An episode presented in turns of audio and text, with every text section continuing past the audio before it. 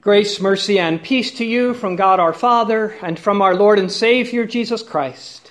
Amen. Amen. Three little words. You know them. Wives long to hear them from their husbands, and husbands from their wives. Children want to hear them, as do parents and friends, neighbors, in fact, too. For these three little words can make all the difference in the world. And yet, how hard they often are to say. How often they have to be just about dragged out of our mouths. Those three little words. You know them. No, not I love you, but I forgive you. So I don't know about you, but if someone sins against me and hurts me pretty bad and I forgive them, I'm feeling pretty good about myself. I'm looking for a pat on the back from God. Did you see what I did? Pretty good, huh? And then if that person sins against me again and again and again and again, and I forgive them, man, I'm looking for a medal. The medal of honor from God for outstanding forgiveness in the face of continual sin.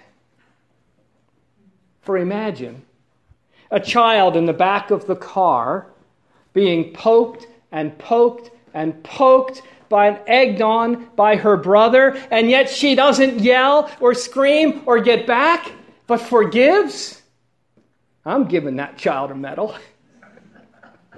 or someone who just continually goads you on with their words, getting under your skin, hitting those buttons which just drive you crazy, and yet you don't escalate or retaliate, but forgive.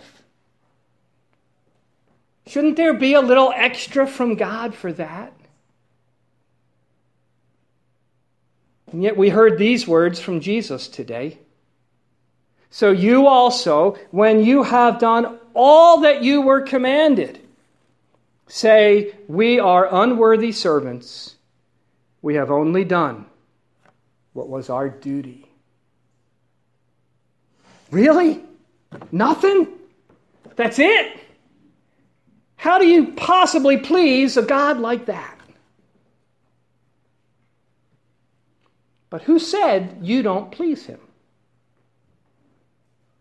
Who said you don't please him. Jesus didn't say that. I think sometimes we hear that in these words from Jesus. But note, Jesus doesn't say that's what God says to us that we are unworthy servants. It's what we are to say, it is what our attitude should be to know that no matter how loving or forgiving we may be, no matter how much good we may do, we still have fallen short of all that we were commanded. And so know that we are unworthy servants. We don't deserve a pat on the back or a medal. You love, you forgive, you do good. Right. That's just what you were supposed to do. And then there's all that we've failed to do, and in our failure, caused our neighbor to sin. When we're the ones doing the poking, we're the ones doing the goading or speaking hurtful or demeaning words, when we're the ones who don't love our neighbor and so cause him to cheat or steal or to doubt God's love for her when we're the ones who, rather than a medal hung around our necks, deserve that millstone instead.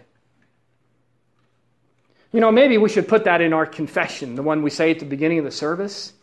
Instead of saying, We justly deserve your present and eternal punishment, maybe we should say, We justly deserve your millstone hung around our necks and to be cast into the depths of the sea.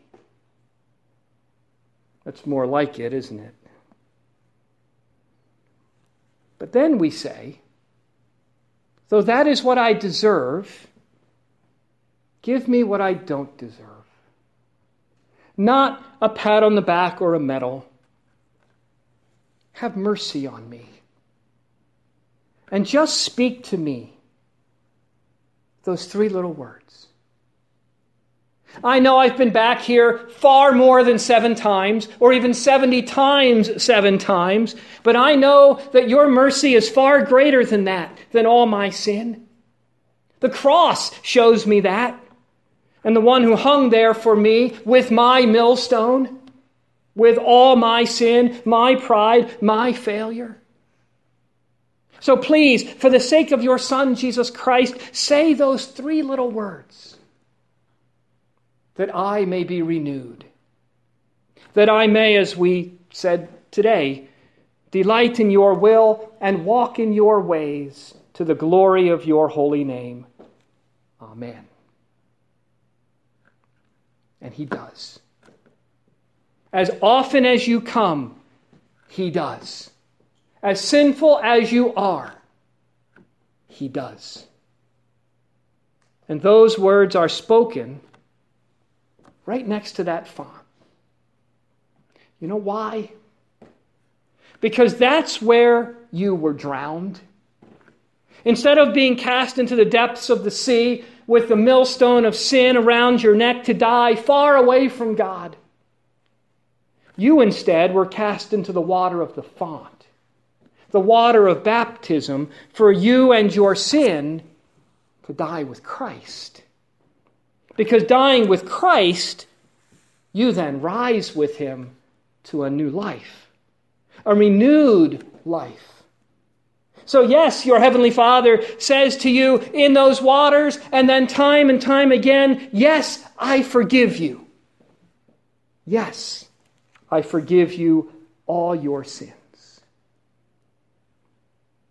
And then He has you come and recline at his table. He does not insist on you coming here and serving him. That's what earthly masters do. Earthly masters who don't care about their servants, but only care about themselves, and so insist that their servants serve them no matter how tired they are, no matter how long they have worked. But your Heavenly Father isn't like that. He is your Father, not your master. So you, unworthy, grimy with sin servant, he washes and cleans with his forgiveness, and then seats you at his table, where he may feed you with heavenly food. And if the thought of that makes your jaw drop and hang open because it sounds just too good to be true, good. But true it is for you, for you, child of God, with whom the Father is well pleased.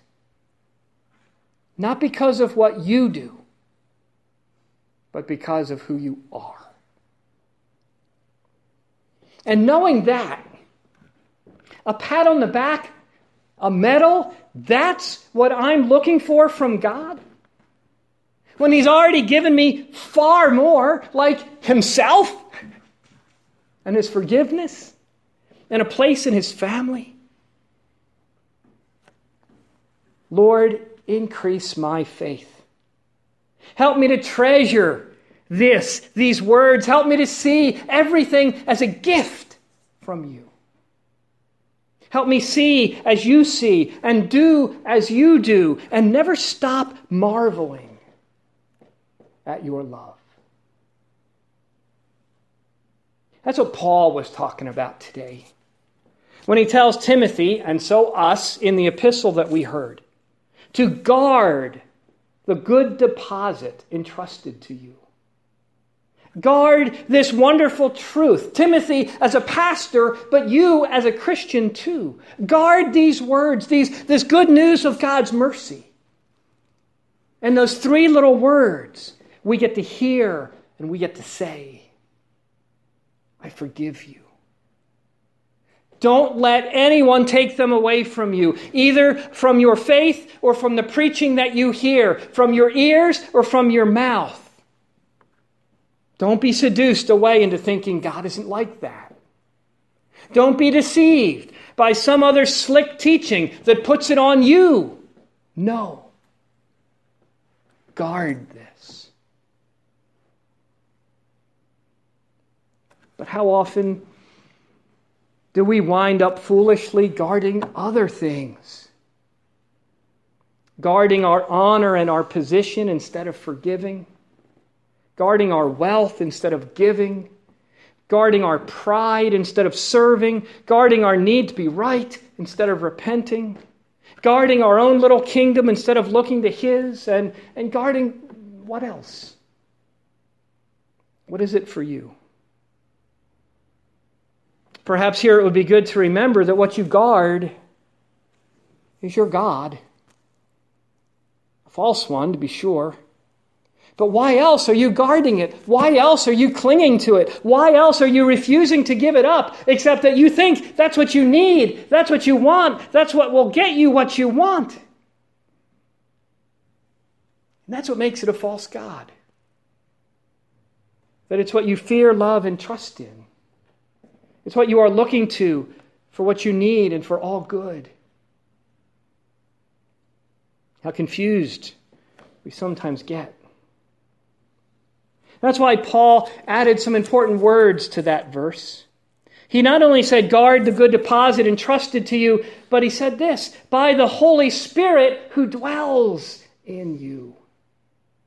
On our own, we get fooled by the devil's wiles. On our own, we get confused by the devil's tricks. On our own, we get seduced by the devil's lies. That's why we guard the wrong things.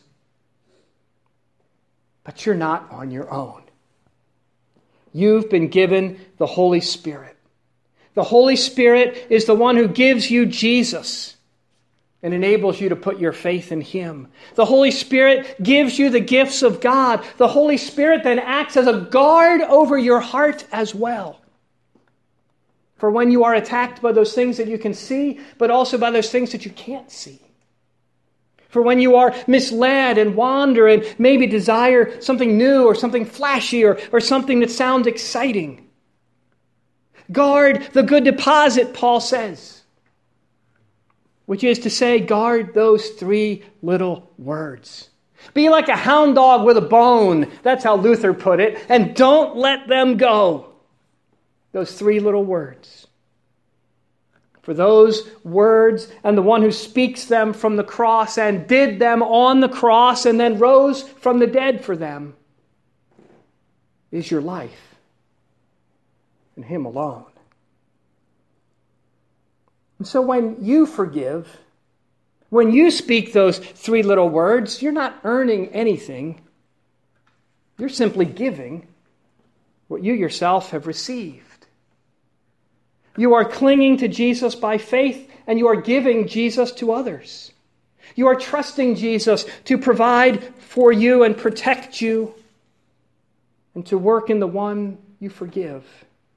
You are looking to Him for all that is needed looking to Him not for what you think you deserve,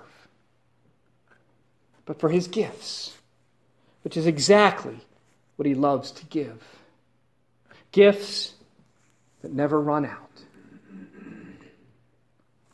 There's one more thing in that gospel reading, though that flying mulberry tree. What about that? Well, I guess none of our faith is as it should be. We are all unworthy servants. But the thing about faith, it's not the strength of your faith that makes the difference. It's the strength of the one your faith is in. And I know he can make a mulberry tree fly. But even more, he can make the dead live.